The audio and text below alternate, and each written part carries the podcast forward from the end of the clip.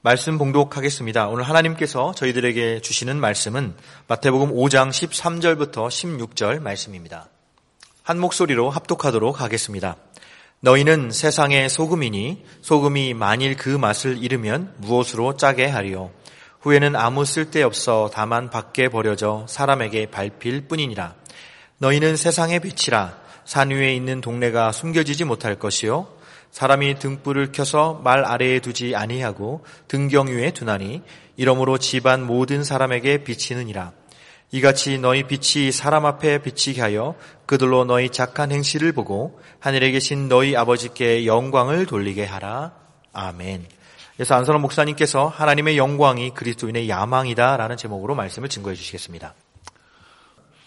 잠깐 기도하고 말씀 받도록 하죠. 존귀하신 주님, 또 이렇게 한 해를 마감하는 제일 마지막 주일 예배를 하나님께 나올 수 있도록 인도해 주신 감사합니다. 우리의 인생의 마지막도 하나님께 드린 예배가 될 수 있기를 원합니다. 우리의 삶 전체가 하나님을 앙망하는 예배가 될 수 있기를 원합니다. 아버지 하나님, 한 해 동안 우리 사랑하는 권속들, 주의 성전의 건강에 출입할 수 있도록 지켜주시니 감사하고, 또 예배를 통해서 갈급한 심령이 되어 하나님을 경험하고 주의 말씀을 듣고 또 주의 이름을 찬양할 수 있도록 인도해 주신 감사합니다.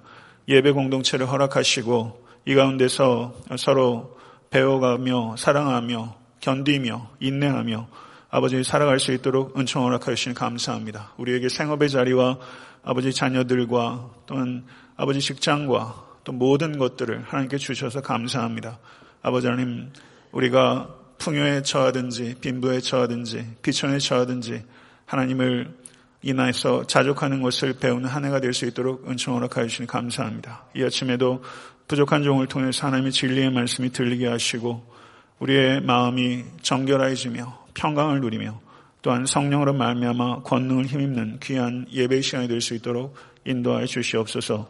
예수 그리스도 이름으로 간절히 기도드렸사옵나이다. 아멘. 네, 한 해를 마감하는 이천십칠 년도 제일 마지막 주일 예배입니다. 이사야서 사십삼 장 칠 절을 보게 되면 무릇 내 이름으로 일컫는 자 곧 내가 내 영광을 위해서 창조한 자를 내게 오게 하라. 그들을 내가 지었고 만들었느니라. 만들었느니라. 아멘. 믿으십니까? 인간의 창조 목적은 하나님께 영광을 돌리는 것입니다. 저희가 한 해의 제일 마지막 예배를 드리면서 한 해를 되돌아볼 때 여러 기준들이 있겠으나 올 한 해 하나님께 얼마나 영광을 돌리며 살았는가, 이와 같은 관점에 따라 우리의 삶을 되돌아보는 것은 매우 적절하다고 생각됩니다. 그리스도인들이 제일 많이 하는 말 중에 하나가 하나님의 영광이라는 말임에 틀림없습니다. 그런데 목사님, 하나님의 영광이 뭐예요? 이렇게 물으면 저도 결코 쉽게 대답하기 어려운 매우 까다로운 개념이라는 것을 우리가 생각하게 됩니다. 도대체 하나님의 영광은 무엇이며 하나님의 영광은 어디에 나타나며 그리고 하나님께 우리는 어떻게 영광을 돌릴 수 있는가, 이것에 대해서 오늘 짧은 설교지만 오늘 설교를 통해서 저희가 이해하고 그리고 하나님의 영광이라는 관점에서 올 한 해를 뒤돌아보고 그리고 하나님의 영광이라는 관점에 따라 내년 한 해를 내다볼 수 있게 되기를 간절히 바랍니다. 영광이라고 번역되고 있는 히브리어가 카보드라는 단어입니다. 카보드. 이 단어의 의미를 고려해서 하나님의 영광을 정의를 하자면 저는 이렇게 정의할 수 있다고 생각합니다. 하나님의 영광이란 하나님의 임재와 성품과 능력과 섭리의 무게와 가치와 광채를 의미하는 것이다. 좀 길지만 저는 이렇게 정의하는 것이 신학적으로 매우 타당하다고 생각하고 있습니다. 하나님의 영광이란 하나님의 임재와 성품과 능력과 섭리의 카보드, 무게와 가치와 광채를 의미하는 것이다. 그렇다면 하나님께 영광을 돌린다는 의미는 어떠한 상황이 하나님의 임재와 성품과 능력과 섭리의 결과라는 것을 공개적으로 인정하고 찬양 드릴 때 그것을 하나님께 영광을 돌리는 것이다. 이렇게 저희가 이해하면 결코 틀리지 않을 것입니다. 하나님의 영광은 하나님의 창조 사역을 통해서 최초로 계시되었습니다. 시편 팔 편 일 절은 여호와 우리 주여 주의 이름이 온 땅에 어찌 그리 아름다운지요 주의 영광이 하늘을 덮었나이다. 시편 이십구 편 삼 절을 보게 되면 여호와의 소리가 물 위에 있도다. 영광의 하나님이 우레소리를 내시니 여호와는 많은 무리에 계시도다. 이렇게 시편 기자가 노래했습니다. 시편 기자는 창조세계에 새겨진 하나님의 영광을 찬양했고 심지어 시편 이십구 편에서는 뇌성을 동반하는 폭우, 이것은 대부분의 사람들에게 두려움을 유발시키지만 시편 기자는 내성과 폭우 속에서도 펼쳐지는 하나님의 영광을 저는 발견하고 하나님을 찬양하고 있는 것을 볼 수가 있습니다. 그리고 잘 아시는 대로 로마서 일 장 이십구 절에서 십구 절에서 이십 절을 보게 되면 이는 하나님을 알만한 것이 그들 속에 보임이라. 하나님께서 이를 그들에게 보이셨느니라. 창세로부터 그의 보이지 아니하는 것들 곧 그의 영원하신 능력과 신성이 그가 만드신 만물에 분명히 보여 알려졌나니 그러므로 그들이 핑계하지 못할지니라. 아멘.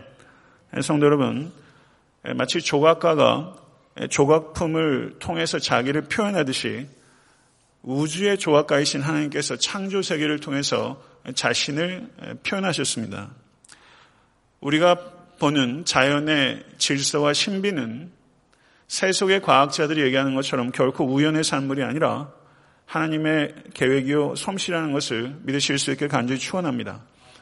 자연은 신성하신 하나님의 영광을 끊임없이 그리고 풍성하게 찬양하도록 하나님께서 창조하신 것입니다. 제가 오래전에 내셔널 지오그래피라는 프로그램을 통해서 소형 잠수함이 바닷속 깊이 내려와서 해저 세계를 탐사하는 내용들을 유심히 본 적이 있었습니다. 바닷속 깊이 들어가니까 햇빛이 도무지 들어가지 않는 깊은 곳에도 스스로 빛을 내는 많은 생물들이 반짝이고 있었습니다. 그리고 이 소형 잠수함이 좀 더 깊이 내려가자 빛을 내는 그 바다 생물도 어느 시점엔 사라지고 그래서 이 소형 잠수함에서 앞으로 전조등을 환하게 켜자 아무것도 보이지 않는 그곳에 이 전조등의 불빛에 형형색색의 생명체들이 신비한 모습을 드러냈습니다. 그런데 지금부터 무려 이백칠십이여 년 전에 천칠백오십일 년에 영국의 저명한 시인이었던 토마스 그레이가 소형 잠수함을 타고 해저 깊이 들어간 경험이 전혀 없음에도 불구하고 그가 이렇게 노래한 적이 있었습니다. 깊이를 알 수 없는 심해 어둠 속에 무수한 생명의 보석이요 보이지 않는 곳에서 피어있을 수많은 꽃들이요. 이렇게 시적으로 표현했죠. 이백칠십 년 전에 저가 그렇게 노래한 것입니다. 인간의 눈으로 볼 수 없고 인간의 손이 닿지 않고 그리고 인간의 코로 맡을 수 없는 수많은 생명과 꽃들과 향기들이 인간과 아무 상관없는 곳에 존재하는 이유는 단 한 가지, 창조주 하나님을 그의 영광을 찬양하기 위해서 그곳에 있는 것입니다. 이것을 믿으십니까? 얼마 전에 애틀랜타에서 첫눈이 내렸는데 첫눈이 한방눈이 내렸어요. 눈이 내리니까 얼마나 좋은지 모르겠어요. 아기들은 좋아해요. 왜 좋아하죠? 학교 안 가서. 목사들도 좋더라고요. 왜 좋아하는지 아세요? 새벽 예배가 취소돼서. 좋더라고요. 예전에 제가 노래방에서 즐겨 부르던 노래가 하나가 수요일엔 빨간 장미를인데 수요일에는 하얀 눈이라는 노래 하나 만들었으면 좋겠어요. 수요일에 왜 눈이 오면 좋은가? 수요일엔 보통 예배가 두 번 있습니다. 새벽 예배와 저녁 예배. 수요일에 눈이 오면 예배가 두 번 취소될 수 있기 때문에 한 해 수요일에는 한 번 폭설이 내렸으면 하는 마음이 목회자인 제 마음에 드는데 이걸 기도할 수는 없고 눈송이를 보게 되면 그 현미경으로 눈송이를 보게 되면 어떤 모양을 갖고 있는지 한번 인터넷에서 한번 검색해 보세요. 제가 어저께 인터넷으로 검색해 봤어요. 저는 현미경으로 눈, 눈송이를 본 적은 없어요. 근데 현미경으로 눈송이를 보게 되면 그 입자의 모양이 대개는 육각형인데 입자의 모양이 기온에 따라 차이가 진다는 거예요. 아주 그 냉혹한 추위와 또 그렇지 않은 추위 그리고 눈이 녹을 때 이렇게 입자의 모양이 계속 변하면서 약 삼천 가지 정도의 입자의 모양을 가지고 있다는 겁니다. 이 세상에서 가장 작고 미세한 부분에서도 하다못해 눈송이 하나에서도 하나님의 경이로운 손길을 발견할 수 있는 것이죠. 성도 여러분, 자연에, 자연에 울려 퍼지는 하나님의 경이로운 하나님의 솜씨에 경청할 귀를 준비하고 있는 사람들은 해저 심에 깊숙한 곳에서도 그리고 마당에 수북히 쌓이는 눈송이에서도 충만 충만하게 차는 하나님의 영광을 들을 수 있는 귀를 갖게 되는 것이죠. 모쪼록 이런 눈과 귀를 가지실 수 있는, 자연에 새겨진 하나님의 영광을 볼 수 있는 눈과 귀를 갖는 모든 성도 되실 수 있게 되기를 간절히 축원합니다. 성경에 하나님의 영광이 집중적으로 표현되기 시작하는 것이 출애굽기입니다. 출애굽기 십사 장의 영광이라는 단어가 처음 등장합니다. 하나님의 구속의 역사 가운데 하나님의 영광이 계시되기 때문입니다. 출애굽기 십사 장 사 절을 보게 되면, 내가 바로의 마음을 완악하게 한즉 바로가 그들의 뒤를 따르리니 내가 그와 그의 온 군대로 말미암아 영광을 얻어 애굽 사람들이 나를 여호와인 줄 알게 하리라. 이것이 성경에 나오는 영광이란 첫 번째 용례예요. 그렇게 시작해서 출애굽기에 영광이 몇 번 등장하냐면 칠십삼 번 등장합니다. 그리고 출애굽기 이십사 장에 시내산에서 하나님과 이스라엘 백성들이 언약을 맺는 사이나이 카버넌트, 시내산 계약이 기록되어 있는 것이 출애굽기 이십사 장입니다. 출애굽기 이십사 장 십육 절을 보게 되면, 여호와의 영광이 시내산에 머무르고, 이렇게 표현합니다. 그리고 출애굽기 사십 장 삼십삼 절에서 삼십사 절은 그는 또 성막과 제단 주위뜰에 포장을 치고 뜰문에 휘장을 다니라. 모세가 이같이 역사를 마치니 구름이 회막에 덮이고 여호와의 영광이 성막에 충만하며, 이렇게 기록하고 있습니다. 성막은, 성막과 시내산 이 둘은 밀접하게 연결되는 것이고 성막은 시내산을 재현하는 것이라고 볼 수 있습니다. 시내산에 하나님의 영광이 임했습니다. 시내산 기슭에는 백성들이 있었고 시내산 중턱에는 장로들이 있었고 시내산 정상에는 모세가 있었습니다. 성막도 세 부분으로 나눠집니다. 성막들에는 백성들이 있었고 성소에는 제사장이 있었고 지성소에는 대제사장만이 들어갈 수 있었던 것이죠. 시내산도 이렇게 셋으로 구분되는 것처럼 성막도 셋으로 구분됩니다. 시내산에 하나님의 영광이 간헐적으로 나타났다면 이스라엘 진 한복판의 성막에는 하나님의 영광이 상시적으로 임재하게 된 것입니다. 이스라엘 백성들은 산 기슭에서 산 꼭대기로 진출할 수 없어서 멀리 고정된 하나님의 영광을 바라볼 수밖에 없었지만 성막 안에 하나님의 영광은 이스라엘 백성 가운데 더 가까이 오신 것이고, 그리고 또 이 영광이 앞으로 이스라엘 백성들과 같이 고정된 것이 아니라 지속적으로 이동하는 하나님의 영광이 이스라엘 가운데 임한 것입니다. 이와 같이 성산 위에, 그리고 성막에, 그리고 성전에 하나님의 영광이 지속적으로 임재했던 것입니다. 그리고 성, 성 그리고 하나님의 영광은 성경에 나타납니다. 시편 십구 편 칠 절에서 팔 절을 보게 되면, 여호와의 율법은 완전하여 영혼을 소성시키며 여호와의 증거는 확실하여 우둔한 자를 지혜롭게 하며 여호와의 교훈은 정직하여 마음을 기쁘게 하고 여호와의 계명은 순결하여 눈을 밝게 하시도다. 아멘. 성도 여러분, 다섯 번의 이 경험을 다 하고 계신 줄로 믿습니다. 시편 기자는 말씀 가운데 성경 안에 계시된 하나님의 영광을 찬양하고 있는 것입니다. 사무엘상 삼 장 이십일 절을 보게 되면, 여호와께서 실로에서 다시 나, 나타나시되 여호와께서 실로에서 여호와의 말씀으로 사무엘에게 자기를 나타내시니, 이렇게 언급하고 있습니다. 실로에서 하나님께서 사무엘에게 나타나셨는데 어떻게 나타나셨는가? 말씀으로 나타나신 것입니다. 영적으로 하나님의 말씀을 듣는 것은 영적으로 하나님을 보는 것과 같은 것입니다. 이것을 깊이 생각하실 수 있게 간절히 바랍니다. 하나님께서는 하나님의 말씀으로 자기의 영광을 나타내십니다. 성경은, 성경에서 우리는 하나님을 가장 분명하고 확실하게 볼 수 있는 것입니다. 하나님을 보기를 원하십니까? 성경을 여십시오. 성도 여러분, 말씀 속에서 하나님의 영광을 우리는 볼 수 있을 뿐만 아니라 다른 곳에서도 하나님의 영광을 볼 수 있기 위해서는 반드시 말씀을 보아야 하는 것입니다. 예수님께서는 요한복음 십오 장 칠 절에 너희가 내 안에 거하고 내 말이 너희 안에 거하면 무엇이든지 원하는 대로 구하라. 그리하면 이루리라. 이렇게 말씀하셨습니다. 예수께서 우리 안에 거하심을 믿으시기를 바랍니다. 근데 예수께서 우리 안에 거하시는 방식은 말씀을 통해서 우리 안에 거하신다는 것을 기억하십시오. 성도 여러분, 이와 같이 하나님의 영광이 성산인 시내산에 그리고 성막에 성전에 성경에 나타났는데 하나님의 영광이 역사상 가장 극시적으로 계시된 사건은 바로 우리 주 예수 그리스도의 사건입니다. 성도 여러분, 시내산과 성막과 성전이 예표한 바요 그리고 성경이 예언한 바가 우리 주 예수 그리스도 안에서 다 성취된 것을 믿으실 수 있게 될 간절히 바랍니다. 하나님의 영광이 극치적으로 나타나는 것은 우리 주 예수 그리스도의 성육신과 십자가입니다. 출애굽기 삼십삼 장에서 하나님의 영광을 보기를 모세가 원했을 때 하나님께서 응답하셨죠. 그런데 어떻게 하십니까? 모세가 본 것은 하나님의 영광의 얼굴이 아니라 모세 앞으로 하나님의 영광이 지나가고 하나님의 등만을 겨우 볼 수 있었습니다. 그렇지만 하나님의 아들이 육신을 입고 이 땅에 찾아오셨습니다.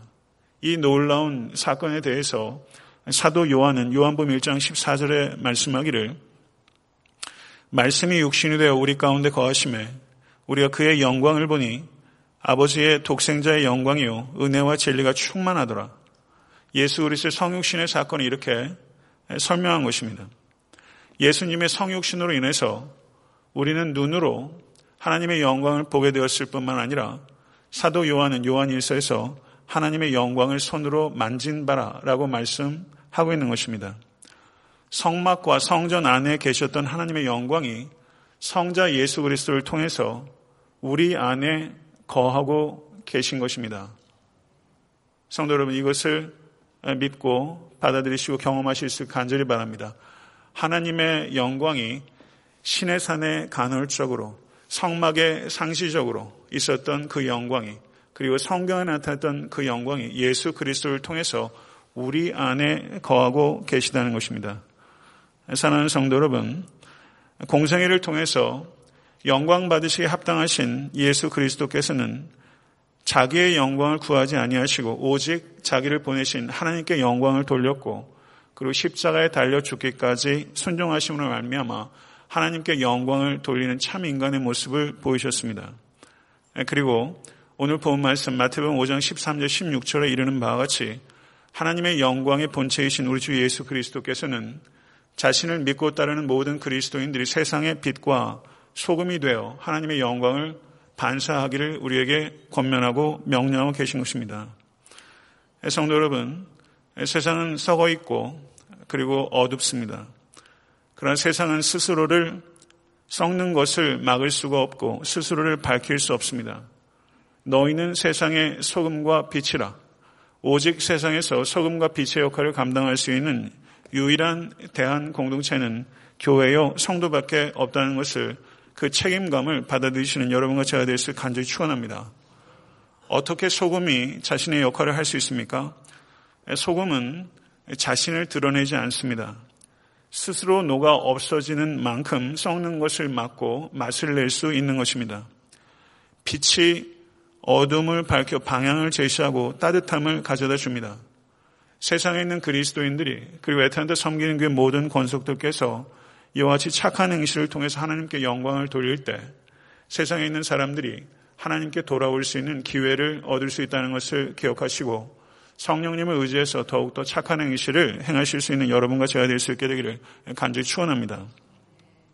저는 네 가지를 통해서 그리스도인들이 해야 되는 착한 행실이 무엇인가에 대해서 말씀을 드리고자 합니다. 저를 한번 따라해 보시기 바랍니다. 주를 기뻐할 때 영광을 돌릴 수 있다. 우리가 하나님께 영광을 돌릴 수 있는 첫 번째 행동은 주를 기뻐할 때 하나님께 영광을 돌릴 수 있다는 것입니다. 주 안에서 가장 크게 기뻐할 때 하나님께서 가장 크게 영광을 받으십니다. 주 안에서 기뻐하는 것과 하나님께 영광을 돌리는 것은 직결되는 것이고 더 정확하게 말하면 그것은 같은 것입니다. 주 안에서 항상 기뻐하는 것과 하나님께 영광을 돌리는 것은 같은 것입니다. 왜냐하면 주를 기뻐하지 않고서는 하나님께 영광을 돌릴 수 있는 길은 없기 때문입니다. 성도 여러분, 주님께서 하시는 일과 주님께서 주시는 것을 기뻐하십시오. 그것은 좋은 것입니다. 주님께서 하시는 일과 주님께서 주시는 것을 기뻐하는 것은 필수적인 것입니다. 그러나 성도에게 더 큰 기쁨은 주님께서 하시는 일과 주님께서 주시는 것이 아니라 주님 자신입니다. 주님 자신을 기뻐해야 되는 것입니다. 주님께서 주시는 것과 주님께서 하시는 일이 주님 자신보다 앞설 때 그것이 우상이 될 수 있기 때문입니다. 고린도 후서 일 장 이십사 절은 우리가 너의 믿음을 주관하려는 것이 아니오 오직 너의 기쁨을 돕는 자가 되려 함이니 이는 너희가 믿음에 섰음이라 이렇게 말하고 있습니다. 성도 여러분, 사도 바울은 자신의 사역이 성도들의 기쁨을 돕는 것이라고 했습니다. 성도들이 주 안에서 기뻐할 수 있도록 돕는 것은 성도들이 하나님께 영광을 돌릴 수 있도록 돕는 것입니다. 목사인 저뿐만 아니라 이 자리에 계신 모든 권속들께서 다른 성도들이 그리고 가족들이 주 안에서 기뻐하도록 돕는 사역을 부단히 감당하실 수 있게 되기를 간절히 축원합니다. 두 번째, 저를 따라해 보시기 바랍니다. 고난 중에 주를 전적으로 신뢰할 때. 고난 중에 주를 전적으로 신뢰할 때 하나님께 영광을 돌릴 수 있습니다. 성도 여러분, 하나님께서는 여러분의 성공을 통해서 영광을 받으시는 것이 아니라 여러분의 신뢰를 통해서 영광을 받으시는 것입니다. 성도들이 구해되는 것은 정확하게 말하면 승리가 아니라 영광입니다. 성도의 삶은 영광의 전시장이 되어야 되는 것입니다. 삶의 모든 영역에서 하나님의 영광을 돌려드릴 수 있도록 여러분과 저는 부르심을 받았다는 것을 기억하십시오. 하나님의 영광이 성도의 야망이 되어야 됩니다. 하나님의 영광이 여러분과 저의 삶의 목표가 되어야 되는 것입니다. 세상에 천재들 많이 있습니다. 천재들은 자신의 광채를 나타내지만 성도는 하나님의 영광의 광채를 나타내는 것입니다. 하나님의 영광의 전시장, 그것이 바로 우리의 삶이 되어야 합니다. 그런데 하나님의 영광의 전시장 중에 뭐 그 메트로폴리탄 뮤지엄 이런 데 가도요. 거기에 되면 그 스페셜 이그지비션이 있어요. 특별 전시장 섹션이 있어요. 모네 전 뭐 이런 식으로 특별 전시장이 있는데요. 여러분과 저의 삶이 하나님의 영광의 전시장이 되어야 되는데 하나님의 영광의 특별 전시장이 있어요. 그 중에 하나가 결혼 관계입니다. 그리고 또 하나가 고난이라는 전시장이에요. 고난은 누구에게나 찾아옵니다. 그리스도인들이라고 피해가는 것이 아닙니다. 그리스도인들에게도 삶의 정상적인 한 부분으로 고난이 찾아옵니다. 고난이 닥쳐오면 믿는 자나 믿지 않는 자나 내가 왜 이런 고난을 겪어야 되나 이 같은 질문을 하게 되는 것은 불가피할 것입니다. 그렇지만 왜 이와 같은 고난을 겪어야 되나 하는 질문에 대해서 대답을 꼭 얻어야 하는 것도 아니고 다 얻을 수 있는 것도 아닙니다. 하나님께서 고난당하는 성도에게 기대하는 것은 고난을 당하는 이유에 대한 전적인 이해가 아니라 이해하지 못해도 고난 중에 역사하시는 하나님에 대한 전적인 신뢰를 원하신다는 것을 받아들이실 수 있는 우리 모두가 될 수 있게 되기를 간절히 축원합니다. 전적인 이해를 하지 못했지만 전적인 신뢰를 가졌던 욥은 이렇게 고백합니다. 내가 모태에서 알몸으로 나와 싸운즉 또한 알몸이 그리로 돌아가올지라 주신이도 여호와시요 거두신이도 여호와시니 여호와의 이름이 찬송을 받으실지니이다. 아멘. 성도 여러분, 환경이 어떠하든지 불신과 불평하는 대신에 하나님의 목적과 방법에 대한 전적인 신뢰를 가지고 감사와 찬양을 잃지 않을 때 하나님께서 가장 크게 영광 받으신다는 것을 깊이 기억하시는 우리 모두가 될 수 있게 되기를 간절히 바랍니다. 세 번째, 하나님께 영광을 돌리는 방법은 절 따라하시죠. 지극히 작은 자를 섬길 때. 지극히 작은 자를 섬길 때 하나님께서 영광을 받으십니다. 올 한해 살아오시면서 영적인 침체를 경험하신 적 있으시죠? 혹은 지금 영적 침체 가운데 계시지 않습니까? 저도 목회자임에도 불구하고 한 해를 살면서도 영적 침체를 겪기도 하고 하루를 살면서도 영적으로 침체되는 그런 시간들을 지나기도 합니다.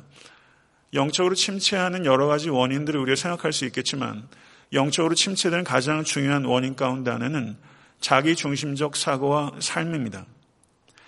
나의 관심사, 그리고 내가 기도하는 바, 그리고 내가 노력하는 바가 전적으로 나 자신과 가족에게만 국한될 때, 나와 가족만을 위해서 생각하고 삶을 이끌어야 할 때 영적인 어둠이 찾아오는 것은 그건 불가피합니다.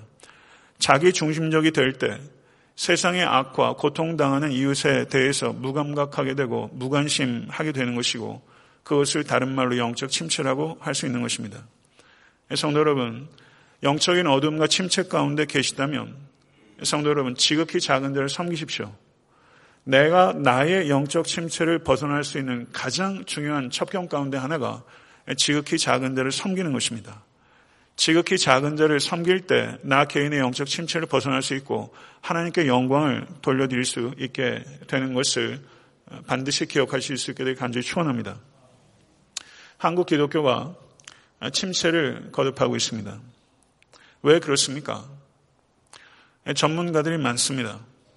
신학자들도 그렇고 그리고 평신도 가운데서도 전문가들이 넘쳐나요. 온갖 말들이 범람합니다. 그리고 한국 교회의 문제를 진단하고 어떻게 부응할 수 있는지에 대해서 여러 가지 대안들을 내놓고 있어요. 저는 거의 소음에 가깝다고 생각합니다. 수십 년 동안 똑같은 얘기들을 반복하고 있어요. 왜 그런가? 교회가 말은 많고 행동은 적기 때문입니다. 교회는 말은 줄이고 행동을 늘려야 될 때가 됐습니다. 예수께서 말씀하시기를 내가 진실로 진실로 너에게 이르노니 너희가 여기 내 형제 중에 지극히 작은 자 하나에게 한 것이 곧 내게 한 것이니라. 아멘. 성도는 이 말씀을 읽을 때마다 저는 이렇게 마음이 좀 찔끔, 뜨끔한 것을 느껴요. 이 말씀은 여러분과 제가 그리고 많은 그리스도인들이 가장 빈번히 인용하는 성경 구절 가운데 하나입니다. 지극히 작은 자에 한 것이 곧 내게 한 것이다. 빈번히 인용하지만 가장 빈곤하게 실천하는 말씀 가운데 하나가 지극히 작은 자에게 한 것이 곧 내게 한 것이다. 그렇기 때문에 저는 마음이 뜨끔합니다. 성도 여러분, 우리는 부끄러움을 회복해야 합니다. 개인도, 교회도, 그리고 목사도, 성도도, 그리고 이 자리에 계신 모든 권수 한 분 한 분도 부끄러움을 회복해야 합니다. 부끄러움이 회복될 때 부끄럽지 않게 살 수 있게 되기 때문입니다. 한국 뉴스를 이렇게 자주 보게 되는데요. 몸은 미국에 있어도 마음이 한국에 가 있을 때가 많고 요즘 한국 돌아가는 정세나 교교의 여러 가지 일을 보면 염려와 걱정들을 안 할 수가 없고 또 이제 계신 많은 분들도 중보하고 계시다 생각합니다. 얼마 전에 충북 제천에서 화재가 있었고요. 불과 며칠 전에도 그 젊은 이십 대 엄마가 잘못해가지고 피덩이 셋이 그냥 화마에 죽고 마는 그런 일들이 있는데 참 마음이 썩 좋지 않아요. 근데 충북 제천에 그 스포츠 센터에서 화재 참사로 교단 목사님 두 분이 돌아가셨습니다. 기독교 대한 성결교회 목회자예요. 그 중에 한 분이 박재용 목사라는 사람인데 마흔여덟 살의 목사입니다. 드림 성결교회 목회자예요. 제가 검색해서 얼굴도 봤어요. 몇 번 본 것 같기도 하고 그렇더라고요. 우직하게 생기셨어요. 그분이 이 스포츠 센터에서 아르바이트를 하고 계셨대요. 마흔여덟 살에 드림 성결교회 담임 목사가 스포츠 센터에서 아르바이트를 하고 있었대요. 시급이 얼마인 줄 아십니까? 오천 원이래요. 왜 그걸 했냐면요. 일월 달에 베트남 단기 선교를 가는데 이 미자립 입교의 아이들 갈 때 조금이라도 좀 뭐라도 좀 사서 보내고 싶으셔가지고 목사님이 밤새도록 시급 오천 원에 이 스포츠 센터에서 일을 하시고 일 마치면 새벽 예배를 가시면서 그렇게 한 달째 생활해 오셨대요. 그 아내만 알고 있었대요. 성도들에게도 부담될까 봐 알리지 않았대요. 그러다가 그곳에서 화마에 마흔여덟에 이제 목회의 맛을 조금 알기 시작하는 목회자가 죽었어요. 아내와 두 딸을 남겼어요. 초등학교 삼 학년과 초등학교 일 학년이에요. 교단 목사님들이 글을 써요. 미자립 교회라 후임 목사가 오게 되면 사모님하고 딸들이 거기 있으면 후임 목회자 부담되니 아마 교회를 떠나야 할 겁니다. 이렇게 이야기를 하더라고요. 교회 떠나지 않고 남아있으면 미자립 교회가 해줄 수 있는 게 뭐가 있겠어요? 담임 목사가 십오천 원의 아르바이트를 해야 되는 형편인데 단기 선교하는 아이들 모레도 좀 먹을 것을 좀 챙겨주러 가겠다고 아르바이트를 밤새도록 하다가 새벽 예배 가시는데, 이 얘기를 제가 들으면서 다음 세대를 키우기 위해서 몰래 교인들 몰래 아르바이트를 하던 시골의 미자립 교회 목사님, 초등학교 일 학년과 삼 학년인 이 다음 세대를 위해서 교단은 뭘 해야 되나, 우리는 뭘 해야 되나, 이런 생각을 좀 하게 되더라고요.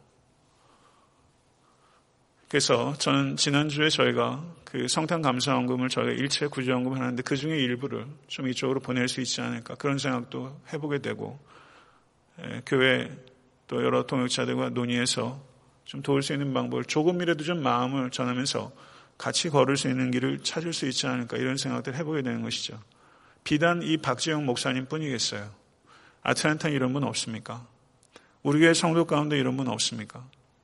삶의 의미를 어디서 찾으시겠어요? 진리가 무엇이냐? 빌라도처럼 그렇게 물으시겠어요? 그러면 진리가 찾아집니까? 지극히 작은 자, 우리 주변에 있는 자들 섬길 때 하나님께서 영광 받으시는 줄 믿고, 그런 사람들은 찾기 어려운 게 아니라 찾지 않기 때문에 눈에 보이지 않는 것입니다. 모쪼록 지극히 작은 자들을 찾는 일에 그들이 recipient, 하나님의 그 수령, 하나님의 은총의 수령인이에요.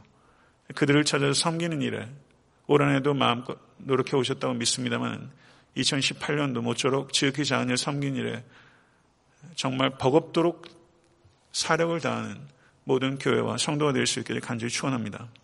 네 번째, 절 따라해 보시죠. 잃어버린 영혼을 찾을 때, 잃어버린 영혼을 찾을 때 하나님께서 기뻐하세요. 우리가 할 수 있는 최고 선한 일이 뭐예요? 최고 선한 일, 복음을 증거하는 것입니다.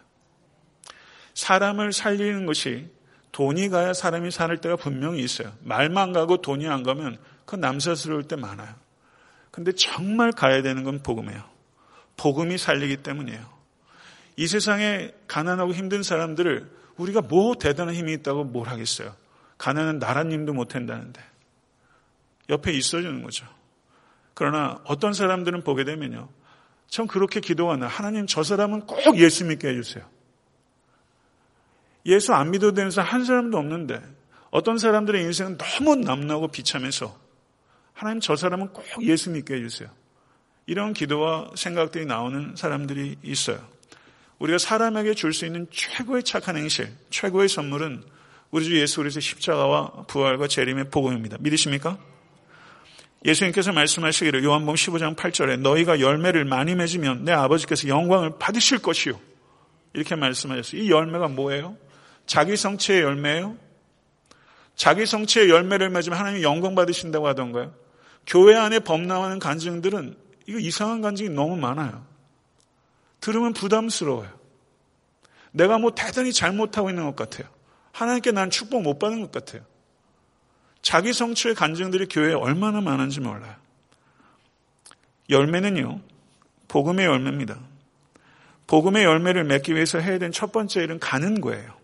가서 제자 삼으라, 선교사는 가라, 이런 뜻 아니잖아요. 그리스도인이여 가라, 너희가 십자가를 믿는다면 가라, 모든 성도에게 주신 명령이에요. 여러분 복음을 받으셨습니까? 복음을 받으신 분 한번 아멘해 보세요. 우리는 복음을 받았어요. 최고의 선물이에요. 다른 선물이 필요하지 않아요. 사실은요, 이걸로 다 상쇄되는 거예요. 다른 건 덤이에요. 우리는 복음을 선물로 받았어요. 복음을 선물로 받은 순간 우리는 복음을 전해야 되는 책임이 발생한 거예요.